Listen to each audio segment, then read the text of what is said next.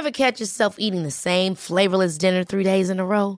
Dreaming of something better? Well, HelloFresh is your guilt free dream come true, baby. It's me, Keke Palmer. Let's wake up those taste buds with hot, juicy pecan crusted chicken or garlic butter shrimp scampi. Mm. Hello Fresh. Stop dreaming of all the delicious possibilities and dig in at HelloFresh.com. Let's get this dinner party started.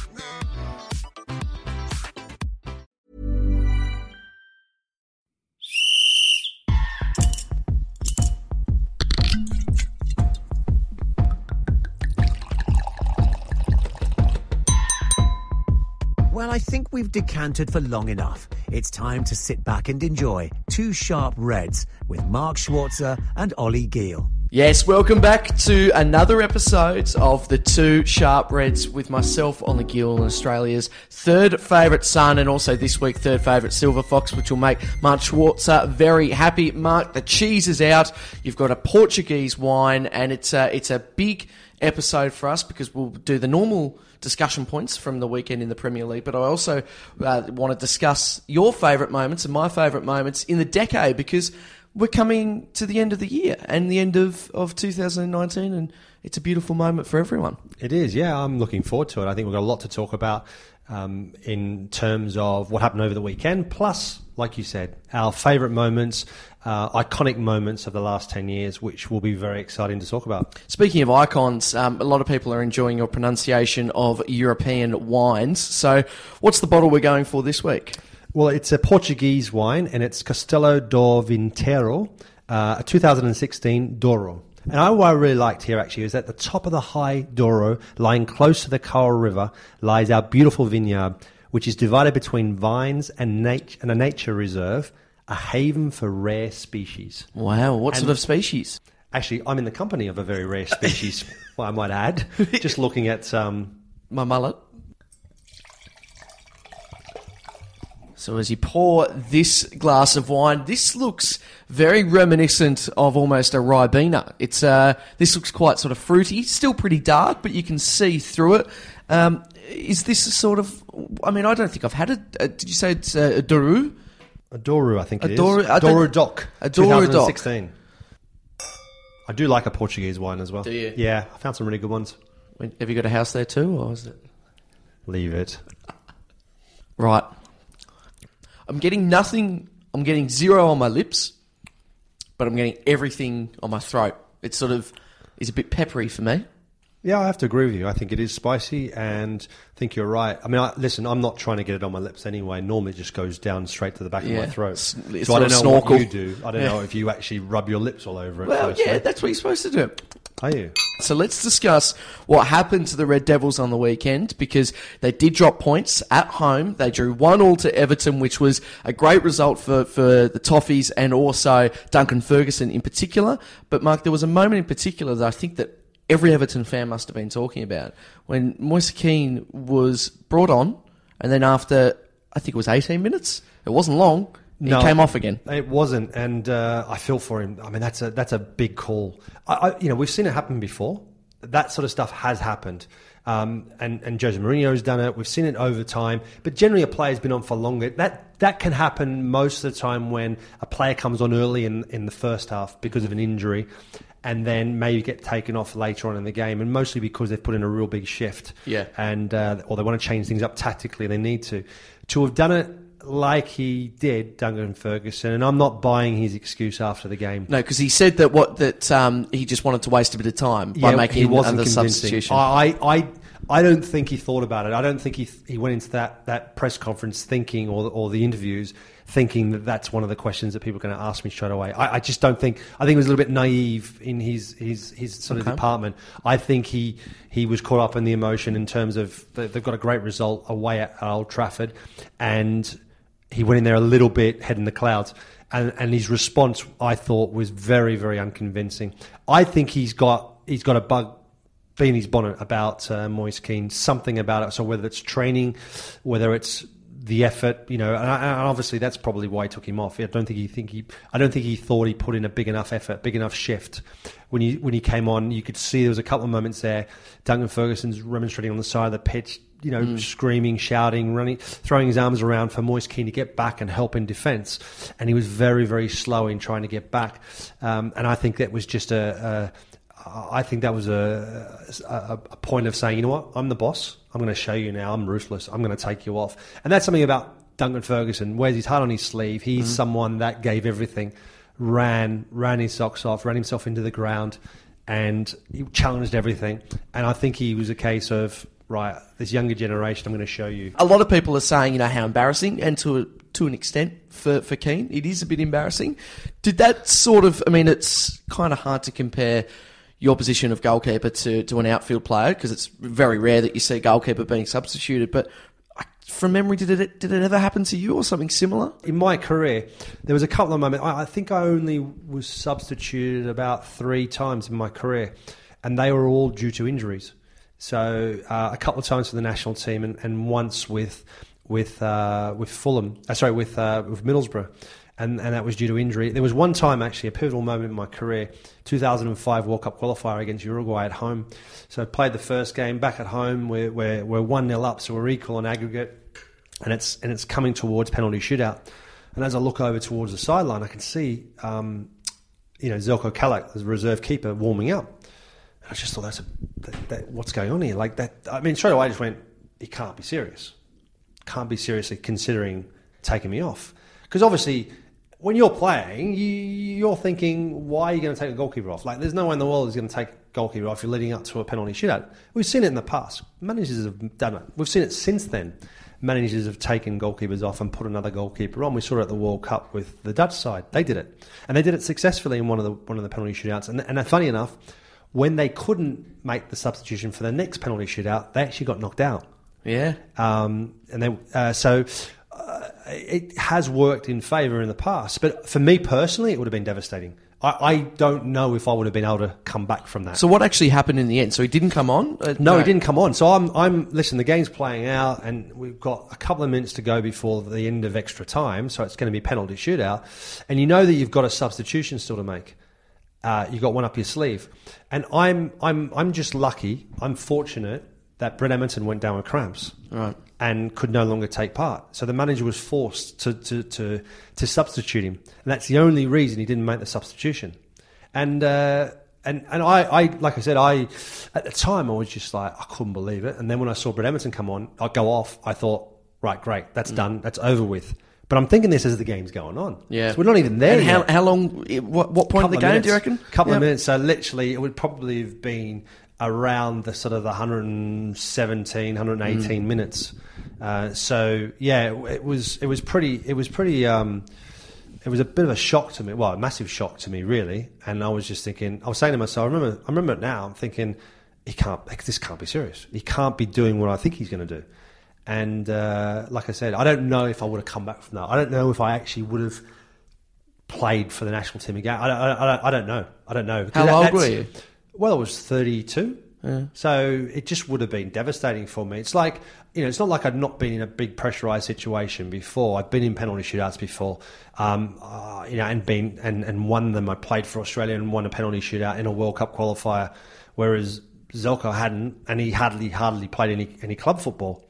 And so, I mean, that, that that's a that's a thing that that kind of went on as well from that. So there was that feeling that that Gus Hiddink just favoured him, just liked him, preferred him over me. As it turned out, apparently at the time he never fancied either of us, but he definitely fancied Zelko over me. But he had to play me at times. But I think because I played those qualifiers against Uruguay, then he had he couldn't replace me. So I would played a part in us qualifying, and then all of a sudden I think it was a case of well, he's playing every week. He's been playing, and I'm going to go with him. And then, and then at the World Cup, the rest is history. You know, uh, there was a moment where he, where he made the change. And funny enough, I bumped into to Gus only uh, a week or two ago. No way. Yeah, I bumped into him. Actually, unfortunately, it was at uh, Pim Verbeek's funeral. Right. And the first thing he said to me was about he was actually there with his wife, and he turned to his wife and said, "Wow," he said, "I, I only made a couple of mistakes in my career," and he said one of them was when I when I replaced him for the game against Croatia. Wow. So I was like, wow. Yeah. You know, I was like, okay. I mean, that, that's that's a that's a massive statement. He goes, I didn't make many mistakes in my in my career, I don't think, but he goes, that one definitely. So it was a, it was a big statement, and and and I, one that I kind of.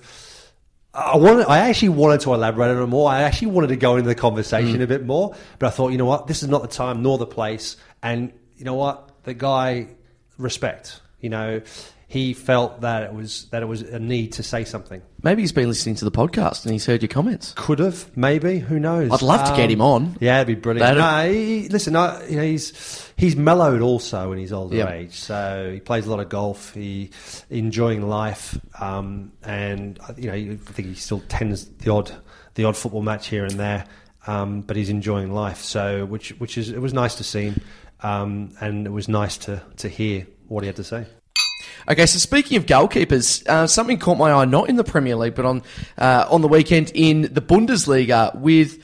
I suppose you'd have to say one of the worst tackles you've ever seen. It was Alexander Nubel uh, on Eintracht Frankfurt's Mijat Gacinovic. Now that was, if you've not seen it, Mark, how would you describe what happened?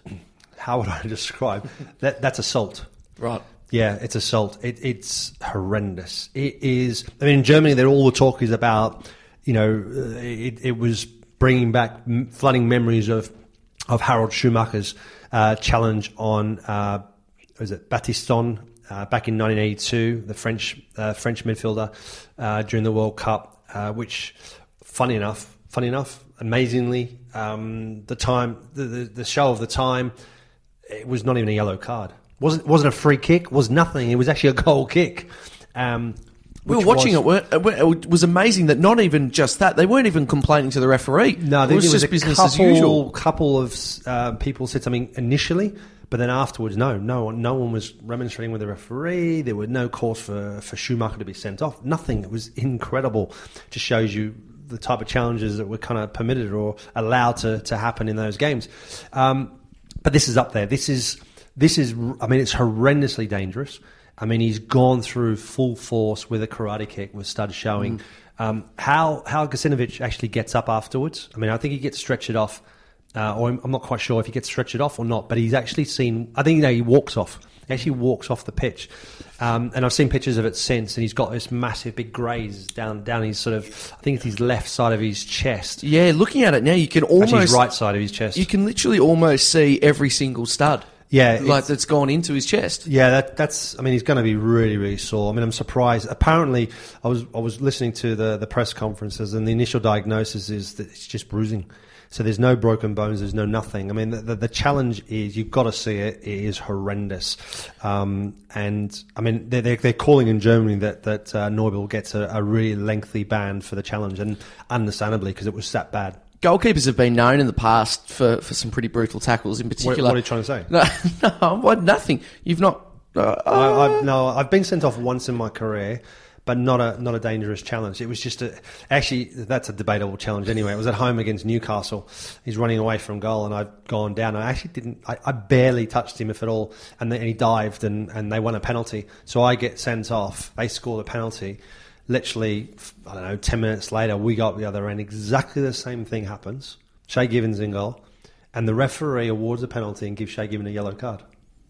And it was just like, but that was the thing. Newcastle always got the rub of the green in the northeast. Yeah. They were always favoured, whether it was the awards, whether it was to do with refereeing decisions, everything they always got in their favour. You don't have to tackle um, to hurt people. You use words. I've been at the full front of that, and, and I would have plenty of red cards on hand. if- Some would say that you're just very, very sensitive, and, and you know what? I, I have to agree. It's the new age. It's the new generation. The snowflake generation? So, Yeah. yeah. snowflake. Absolutely. You, you are a snowflake. Well, what I thought, moving on very quickly before I melt away, um, is one person in particular was was uh, compatriot Mark Bosnich on Jurgen Klinsmann. That was different. Didn't use his leg, but certainly driving force just ran straight through him. Yeah, it's it's kind of it's that that challenge is more the the uh, Harald Schumacher challenge.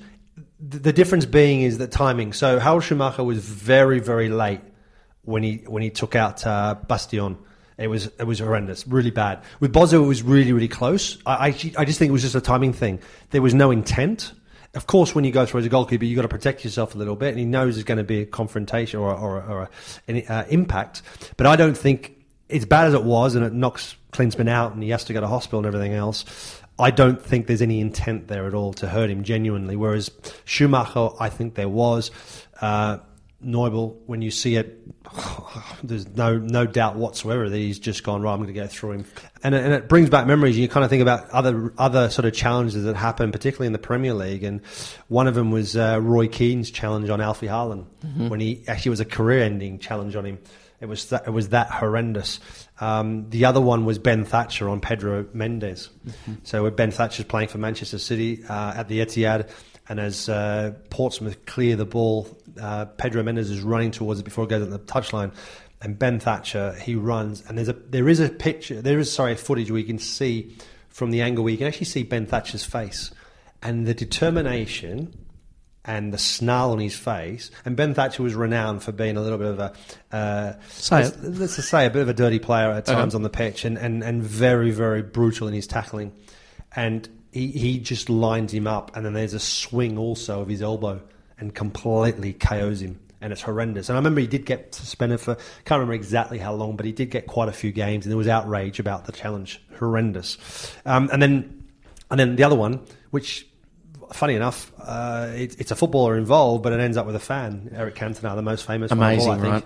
Yeah, I mean, you see still when you still see footage of that challenge now, you still go, "Did that really happen?" Yeah. Is that like wow? I remember. I remember when that broke. I remember the it was it was splashed all over the world, all over the the, the TV, the media, and I remember it was just like oh, that can't have been possible. That's not for real, is it? If that happened in 2019, what happens to Cantona, do you think? I think there's a. Well, I think he's going to have criminal charges against him. I think the mm. police would be involved in everything. There's no doubt to me that that would happen. Because there's a massive discussion that I've always been fascinated with when you you more see it in other sports that are a little bit more.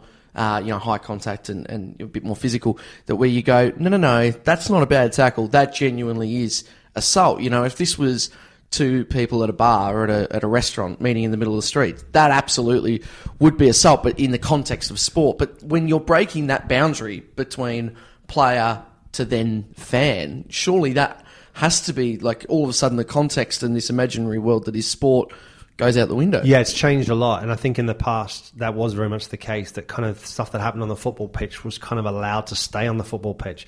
But these days, and then also it ended people's careers halftime drinks here on the Two Sharp Reds. And Mark, I've got to say, it's the second week in a row that we've gone for this cheese as well. And I'm, i mean, I'm, I'm half tempted for maybe next week to be the, the Two Sharp Wheels of Cheese. I'm enjoying it more than the, the wine at the moment. i am I'm almost at the stage of just asking you really long-winded questions, so I know that you can speak for five minutes straight, and I can just nibble away at the cheese. It's great. That's pretty standard these days, isn't yeah, it? Absolutely. Yeah, no, the cheese is beautiful. What do you think of the wine, though? It's uh, relatively underrated in a way, in the sense that yeah, we're you know trying to choose what we wanted to drink. We had an Australian wine last week, so we thought we'd go something different. Didn't really know a lot about it, and I'm really pleased with it. Yeah, I really like it. It's it's an easy drink. I I, I find it pretty pretty smooth, and uh, I'm enjoying it. It's there's not a lot of aftertaste. There's no no bitterness there or anything. It's like you said. There's a there's a bit of spice there. Yeah, but not too heavy. And I think it, it com- complements the cheese really well. I'm really excited because we're we're approaching Christmas time, and this will be uh, my second Christmas, but I arrived last Christmas Day in London, so it almost didn't really count. I was too tired, but I'm really looking forward to it because did you have anyone to celebrate when you arrived back in Christmas Day? Yes, then? I just, did. I'm, I'm, listen, I'm just want a sob story. Maybe people will feel sorry for you, or maybe I'm trying to get people on side. You know? Yeah, well, that's true. But actually, what if I say no one did meet me? So then, will you invite me to your ski chalet for Christmas? I'm not going to a ski chalet for Christmas. Are you not? What no. do you call it? I'm coming here. I'm, I'm not. Are you at home? I'm at home for. You're coming Christmas. back from the ski chalet. I, I, no, well, not a chalet. No, I'm staying in a hotel. Yeah, I'm going skiing next week. I am. It's one of my many trips to go skiing because I do love skiing. Many. Yeah, I'm trying to make him. You know, trying to make up for lost time. Yeah, well, that's true. You know, I haven't I haven't been able to ski until like well, this is my fourth season. So well, you would have had time off when you played in Germany because they have a winter break, don't they? Yeah, they Generally. they do. Um, the first the first time I ever tried skiing was in Germany back in 1995, and uh, it was uh, what what an experience that was. Uh, the skiing world's all changed a lot since then, so the, the the equipment that you use is very very different, and it's actually definitely easier to learn to ski now than it was back then. I believe, anyway. Um, so I did ski for one season, and then then we were booked to go on another uh, ski trip. And uh, I made the move to England. So then, once you made the move to England, that's it. Uh-uh. There's no more skiing going on because you play obviously through the whole festive period, New Year, and there's not a chance. I know, I know of a couple of players Who sneak from away. the continent who were off for whatever reason, whether it was a suspension, whether it was just they were given a bit of time off because we had a lot of running games. That did maybe sneak off and go a bit of snowboarding or a bit of skiing. What- But these are guys who have skied all their lives. Okay. So they're not they're not guys that you know have just taken the sport up. These these are guys that seriously know how to ski. They've been they were they were the minute almost they were born they were up on skis. So I I don't really have a problem with that. What do their names rhyme with? Is one um, Schmied I really can't reveal that one. I think that's a bit that's a bit too much. Um, Schmied and Schmejard? no, but they're they're, they're um yeah they're, they're guys that that uh, grew up pretty much very close to the ski slopes and knew how to ski. So are you going? My question is: Are you going to be trying mulled wine? Uh, well, I actually went to Winter Wonderland during Yes. the week. And I, I, tried. saw I saw your pictures on social media. Yes. Thanks for liking it. Yes, I did. Did you? Yeah. Oh, respect. You are good Yeah. for a like. Yeah. You are. You are surprisingly good. You're like one of you know, like someone's auntie that you go, no matter what, they'll like it. So you're real. That's a compliment. You're But- just you're good yeah, for a I'm like. I'm not really sure if that's a compliment or not. Like. No, you're just consistently being. so do you base like so do you get worried that people not many people like your pictures is that a worry because my kids are like that they're, like, they're saying to me dad like you've got so many more followers than me but i've got look at how many likes i've got. Like eight or nine hundred likes Yeah. compared to mine i don't know 250 Yeah, but your 250 are good quality likes. i'm not sure Ah, they Or am. I, am I just a bad? Am, I just a bad photographer? well- Do I not actually post really good posts? That's probably what it is. Well, it actually- That's probably more like it. No, but it's funny. Like I might get a really good mileage with with a certain post and get some good likeage, but we're talking mum, sister, girlfriend. You got a big family, obviously. Yeah, yeah, yeah. Yeah, Looking yeah. at yours, you might not get the numbers, but we're talking John Terry. Hello. You know, you've got some good quality content But, but he's through. very selective as well in, in, in what he likes and what he doesn't like. Tim Cahill's very selective. Well, if you get a Tim Cahill sele- uh, like, you, you've you've obviously got something major. Yeah, Wow. there has to be something major. He doesn't like. He likes very few things. I think I've probably got one like ever from from from Tim Cahill. well, you know what this means. I'm going to clip this up and we'll post it on social media tonight, Yeah. and we'll wait. It, it's Tim Cahill watch to see Ha- if Harry he likes Harry it. Harry Kewell as well. He's I think he's liked maybe once or twice of my posts. Yeah, Controversial. yeah, you know, I know, I know. I, I've got to have a word with him. I'm Yeah. not happy. As I mentioned, it's coming up to Christmas time. We're also coming up to a new year, the end of a decade, the start of a new one, which is extremely exciting, but also just quietly very terrifying at the same time. So, Mark, it's a, it's a good opportunity to, to have a sharp read and really discuss and try and remember, if we can, without Google, please, uh, some of the best moments of the last 10 years. Because on the way here, I was thinking about some of the most iconic um, moments in world football in the Premier League. And you just, I mean, 10 years, as we know, is a long time, but geez, a lot's happened in those 10 years. It has. And for me, the very first. Planning for your next trip? Elevate your travel style with Quince. Quince has all the jet setting essentials you'll want for your next getaway, like European linen, premium luggage options, buttery soft Italian leather bags, and so much more. And it's all priced at 50 to 80% less than similar brands. Plus, Quince only works with factories that use safe and ethical manufacturing practices. Pack your bags with high-quality essentials you'll be wearing for vacations to come with Quince. Go to quince.com slash trip for free shipping and 365-day returns. moment that I can remember, iconic moment of this decade would have to be 2011 2012 season. The way in which, how dramatic the end of the season was. Manchester United went away to Sunderland, needed to, to win the game to have hope of winning the Premier League title. Manchester City were at home to QPR. You've got the Manchester rivalry, the two fierce, very fierce rivalries, and it comes down to this last game. Manchester City are at home to QPR, and QPR go into a 2 0 lead. And Manchester City, Manchester United, sorry, that the fans are celebrating, and the way it all unfolded and how dramatic that Manchester City's comeback was. They get it to 2 2, but 2 2 still wasn't enough. Manchester United were winning the, the Premier League title again. And um, so the, the game in Sunderland finishes a, a minute, a couple of minutes, minute or two before the Manchester City game, and you can see there's some celebrations going on at Sunderland with Manchester United fans and some of the players. They're not. They're, they're kind of thinking that it's over. They're not really sure, and then all of a sudden, there's. I think firstly they think they've won it, and then there's this news filters through that Manchester City have actually snatched a winner very dramatically. Sergio Aguero does that. He goes on this amazing run through the box, and he smashes it into the, into the near post and the place just goes absolutely ballistic, wild. Manchester City win their first ever Premier League title. And and on top of that, even better to add, you know, add the icing on top of the cake is that they do it ahead of their one of their fiercest rivals in Manchester United. It has to be the best end to a Premier League season because I find some people can be critical if they like the sport but are just trying to really force themselves to get into it. They can be critical in Australia where other sports, say AFL, come down to this one big day. And and I suppose to an extent that's why the FA Cup and the Champions League so so exciting to watch because you get that final. But that day was a final in itself, wasn't it? It was just as you said, there were so many different little storylines attached to it and you physically, if you sat down and wrote what could have happened that day, it couldn't have gone any better. No, it couldn't. And I remember watching, you know, the match of the days, all the highlights, reading all the press afterwards because of just how dramatic it was. You know, obviously you're playing at that time and you're more worried about your game and where you're going to end up and everything else and um, it was more about that. And then the minute the, the, the, final whistle goes, you go, "Oh, who won? Who? What happened?" And then all the stories start flooding in, and everyone's just like, "Wow, what a performance! What a what an end to to a, a campaign!" And just the celebrations. Obviously, yeah. the heartache up in Sunderland for Manchester United and, and their fans. For Alex Sir Alex Ferguson's face, I can still remember it now.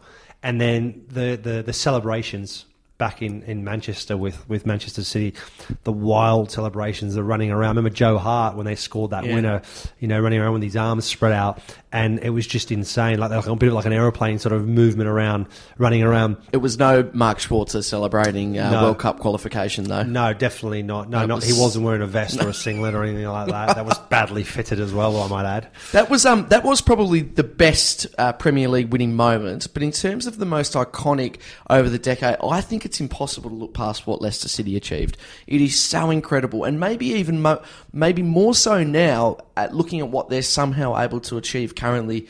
It just puts a, bit of a spotlight onto to Leicester and what they're doing it's just so incredible. And and there was one photo in particular that I've I've put on social media. So uh, have a look at, at Optasport or at Ollie Gill. You'll see it. This was probably my favourite picture from the celebration and it's uh, just zooming in on uh, Mark Schwarzer's face up the back there as as Claudio Ranieri and Wes Morgan lift the Premier League trophy. But that was honestly for anyone associated and also anyone not associated. That has to be the most iconic moment, almost in Premier League folklore. Yeah, it was insane, really. Um, to to win the Premier League title for a club like Leicester City. I mean, listen, the bookmakers five thousand to one. Yeah. I mean, that's how that's how unrealistic it was and it still is almost like when, when if you told someone who knows a bit about football, but actually for whatever reason was living in a dark cave and didn't know that result for that year, that Leicester City had won it, they'd be just saying, you know, come on, yeah, I'm not stupid. Mm. That just that's impossible. Um, yeah, it was, and to be to be in that inner circle, that inner sanction, and and to see it all unfold was pretty surreal. Um, and that picture that you just showed me, that that zoomed in picture, I remember, I, I remember it very, very clearly, and that was one of the most awkward days I've ever had. Was that? Yeah, because you, you, know, obviously I didn't play any games, so you, you have to play a minimum of five games to get a medal, and the way they do it, I found really kind of I, I, don't I find it distasteful the way it was done is that the guys that didn't win any uh, didn't didn't win a medal you get called out firstly, you go and stand on the side of the stage. You don't even go on the stage. You get called up. Right. All the players that have played all the games, or enough games, get called up onto the stage. And then, as the trophy's just about to get awarded, then you join them. And it's kind of like you're part of it, but you're the spare guys that kind of just. And, uh, and it was like being a staff member. I can only imagine right. that that was my imagination of what it's like to be a staff member. Like, and, and, and, technically, you are a staff member, yeah. but you, are playing staff. Whereas I mean, I'm talking about the rest, the staff members, because they are on the side. They form a, uh, you know, you form a kind of a, uh, a tunnel, and you the players come through. And for for for a player, and, and I felt more even for, for a lot of the guys that were with me that had played like four games. There was a couple of guys that played only four ah. games and didn't did, weren't, weren't going to make the five, obviously. So that's that's pretty demoralising. And then so f- and because I never I never played any games, I never really felt part of it. I enjoyed it; it was amazing, and I felt privileged to be part of that squad. But for me, I'm like people say, you know, you've won the Premier League twice. Well, I haven't because I haven't played in. So you genuinely games. don't consider that you No, won no, the Premier not at League? all. Really? No, no don't. I- If you see anything that I'm I'm with that I put on myself or anything, I never say that I'm a Premier League winner. I never ever. I've done things where I've gone on TV and people say, "Oh, we're going to announce you as this." I go, "Well, I'm not a Premier League winner." No, no, no. You can't do that. Even I- with I- Chelsea? yeah, absolutely. Well, Chelsea was only here for six months. I was even less involved. I wasn't even on the bench for a Premier League game. So that, that, that, I have nothing to do with them winning the title. With Leicester, I have a little bit of an uh, of a part. I play a little bit of an inf- like tiny, tiny bit because you you know you're, you're training with people, you're talking to people. You're using that experience as much as you can to try and help players, more so defenders. You give them little tips. You watch the game. You kind of say, "Oh, by the way, I noticed this. Try this." You know. And I did it once with um, Danny Simpson. He wasn't in the team earlier on in the season, and uh, he was really frustrated. And we were training, so he was training with me a lot. So you know the stiffs against the eleven. Sure. And uh, and I, I would say to I would pull him aside before we started the game, and I'd say to him, Simo, listen, this is what you need to do. In my opinion, you're getting caught all the time. Players are getting around you. It's too. It's it's sorry. Are getting sorry turning inside you, coming inside you too much. When you come inside. You, it, they open the goal up, and there's a massive big gap. You don't know where to come, to go. What are you doing? So I said to him, close the gap to come inside, show them down the line. I said, You're quick enough and you're good enough to, to make it up. I said, Don't just move to the side and let them run past you. Find the balance. Close off that, that run that he can make inside. Go to, say to him, Go on, go past me. Try and beat me down the side.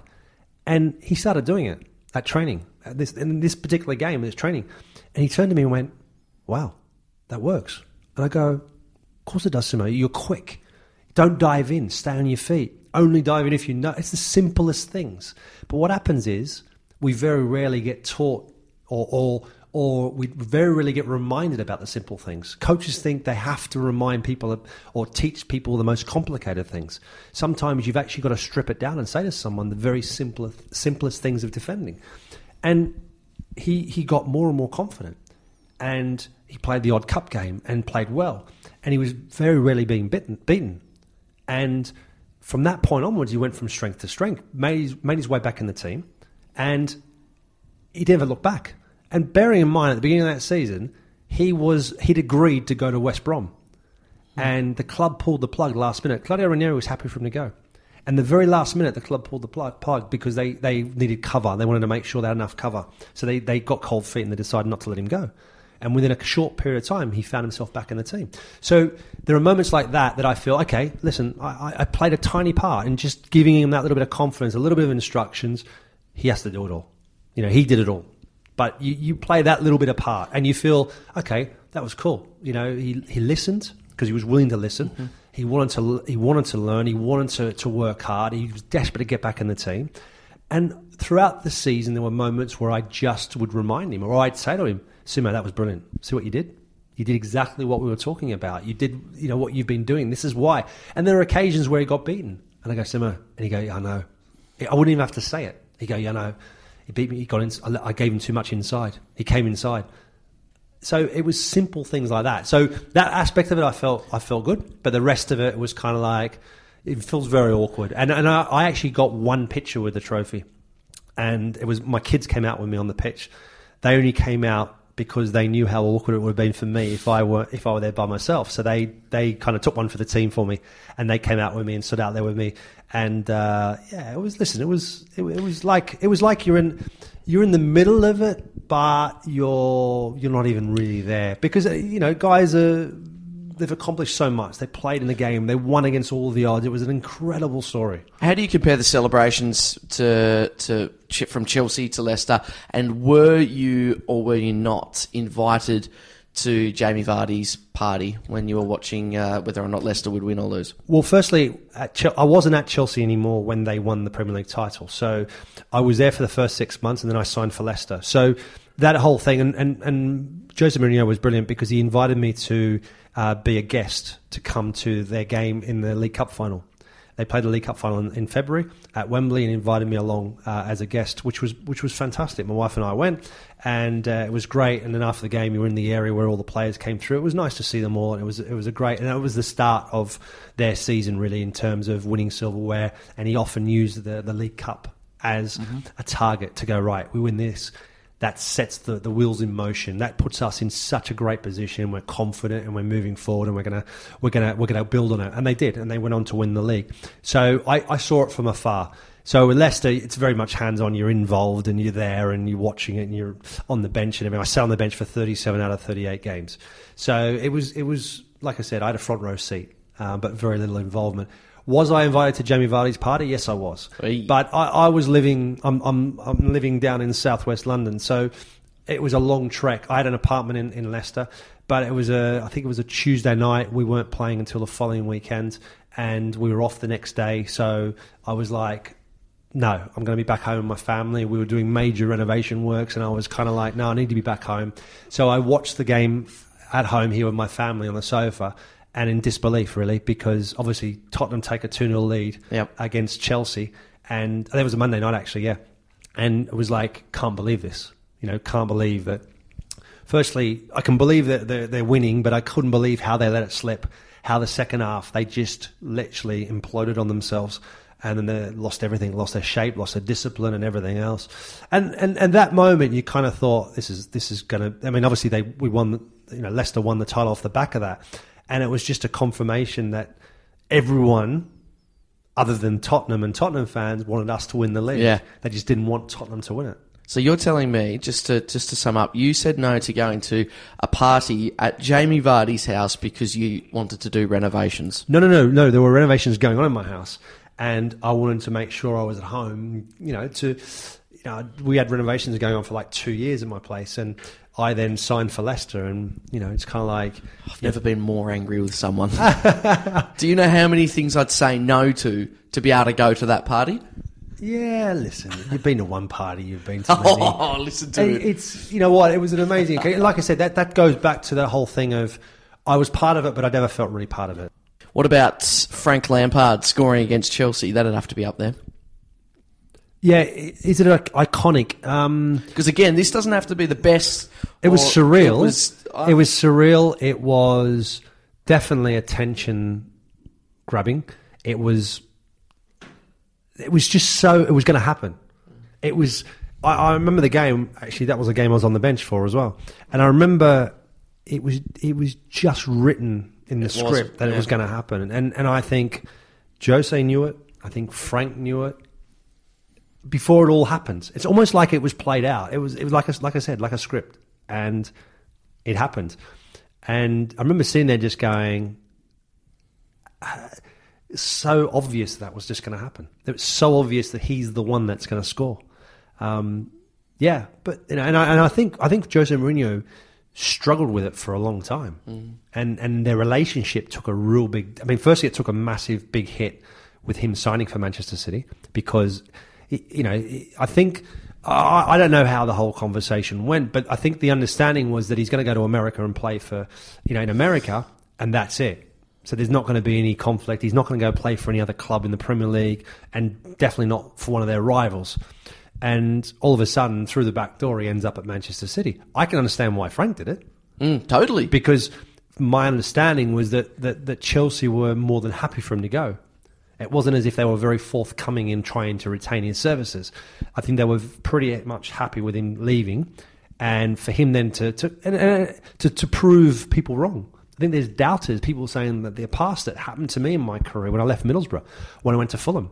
I had so many doubters. I mean, I remember the goalkeeping coach at the time, Stephen Pears, was was uh, he took over from Paul Barron. Paul Barron had just left and went to Newcastle. And Stephen Pears, uh, who played for the club, who was in the academy, took over for, from uh, being goalkeeping coach to the remainder of the season. Remember the very first training session we were doing um, a couple of drills, and all he was saying was, huh, "His legs are okay. He's, he's fine. I'm going, excuse me, what, what's wrong? What are you saying? He goes, oh, no, no, nothing, nothing. But I knew what he'd said, and I was kind of like, ah, now it kind of all makes sense. Because I remember speaking to Gareth uh, about it, because obviously Gareth was the manager at the time, and my contract was running out. And he was saying, well, you know, I've spoken to the club, and they've got concerns about, you know, your age. And, you know, and I said, Gareth, what's the concern? I said, look at my look at my history, look at my injury record, look at the amount of games I've played. I mean, if you think I'm, I'm not playing well anymore, that's that, that's a different thing. That's a matter of opinion. But no one was really that honest with me, and uh, it just firstly it, it makes your mind up. It makes the transition pretty easy. I was at the club for nearly twelve years, and I, and it, and it run its course. I think it run its course with vast majority of the fans. I think they were happy for me to leave. In the end, the way that the club portrayed it is if I was just going to leave and I was I was greedy. I wanted more more money and I was being greedy. That's why I left. But that wasn't the case. I left because I had a club in, in Fulham who believed in me, and a manager who believed in me, a goalkeeping coach who believed in me, and they offered me a two year contract because that's how much they believed in me. And the best thing was, I went there and I proved them all wrong. Mark, unfortunately, that's pretty much all the time we've got left uh, here on the Two Shot Reds. It's been a, uh, an enjoyable bottle of, of wine. Again, do you mind uh, trying to pronounce this? If you just pop your pop your gogs, gogs back on so you can read uh, the name of it, but it's the The Douro Doc 2016. puts goggles on and puts his torch on just to really. You're such a pain. you No, know. it's true. I'm just You're painting a, word pain. picture. It's a Castello do Vintero uh, 2016 Douro Doc. Aha. And uh, an enjoyable bottle. I think by the end of things, um, I've not struggled as much as I have. I think the last two weeks I struggled a little bit trying to, to name a player this bottle of wine reminds uh, us of. Um, So why don't you start? What are, what are you thinking? What, how, how are you feeling with the wine? What, what's it doing to you? Well, I suppose the difficult thing and the enjoyable thing is by doing this every week, you need to come up with more ideas to to be able to compare. Because I, I think it's tough to just be like, oh, you know, it's it's explosive or it's or it's fantastic. So then you know that's Leo Messi. You know, you, uh, I'm exploring different evoking motions. So this week I'm going for the fact that it was a bottle that we didn't really know an entire you know amount of. You know, we just sort of pulled it out and went, that looks pretty good. It's Portuguese, so I'm going for a Portuguese flavour. But the back of the fact that we didn't really rate it when we were getting it out, but now tasting it, it's pretty good. It's pretty decent, and I think it deserves to be talked about a lot more. Uh, I'm also just pretty much exclusively getting the flavours at the back of my throat, and it's going left, right, up and down, and all all sorts. So I'm getting nothing up front, all down the back. So I'm going for a goalkeeper. I'm going for a Portuguese keeper. I'm going for Rui Patricio. okay. Wow. What do you think of my thought process there? As I said, taking a risk. I'm just changing things up a little bit, but I think the whole picture of it right now. Uh, I think it's a pretty much it's a safety one because it's a Portuguese. You've, I think you just had no clue who you're going to talk about, and then all of a sudden you went Portuguese wine. Who have I got Portuguese? Yeah, I think you're just trying to give yourself more time to think of someone. no, I've got someone already. You went, you went, you made me go first. You Well, only no, no, ever you- do that when no, you I don't did. know. No, I did, and I, I just wanted to mix things up a little bit, but also wanted to buy myself a little bit of extra time. There's no doubt about that whatsoever. And and uh, I, I'm going along the sort of similar lines as you. Yeah, so this this bottle of wine, obviously, like you said, it's a it's a Portuguese wine. It's one that we we knew very little about, and uh, it it could well be. Uh, I think it's a good quality wine. I think it's still a really good quality of wine. It's not you know it's not your your top top class, not world class, but it's a it's a good quality wine. Like I said, hints of spices in it. So at times you get you get some some kicks, you get some excitement out of it. Uh, otherwise, it's pretty pretty regular. Um, with that bearing in mind, I'm going to compare this bottle of wine to a player who was European midfielder of the year a couple of years in a row, two years in a row. Um, he's a neighbour to Portugal, so he's Spanish. Played with him at, uh, Middlesbrough. Gaizka Mendieta. So when we signed him at Middlesbrough, he was no longer that European midfielder of the year. So He got that twice, did he? Yes. Wow. Two years in a row, he was voted in the European midfielder, one of the one of the European midfielders of, of the team of the year, and uh, he's uh, you know he, when he came back to when he came to Middlesbrough, he showed There were there were moments of of, of class, of of moments of, of technical ability. You went, wow, that that is that that could be that that was brilliant. And then there were moments where you thought, okay, I can understand why he's chosen Middlesbrough or where he, where his path had gone. So he went from Valencia to Lazio for 32 million pounds at that time back then, and that was just it was insane. And I think we got him for free. We got him on loan Wow. for a, a couple of years, firstly, and then we, I think, as long as they we took over his uh, contract, then we got him for free from Lazio. So he kind of it was at the back end of his career, even though he went on to play, I think, for another four or five years at Middlesbrough. He was he was hit by a, with an injury and, and needed a knee reconstruction. So, but like I said, it, it was he was a he was still a good player, and for Middlesbrough, he was one of our better players.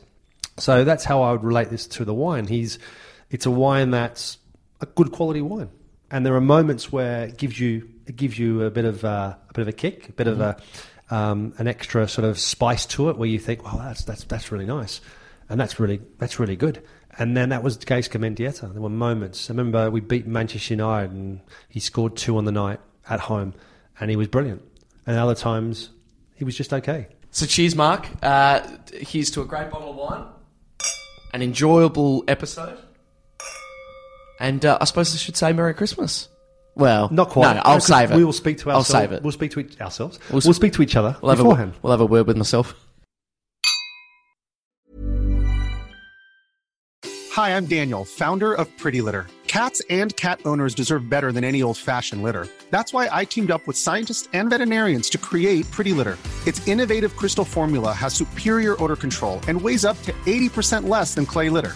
Pretty Litter even monitors health by changing colors to help detect early signs of potential illness. It's the world's smartest kitty litter.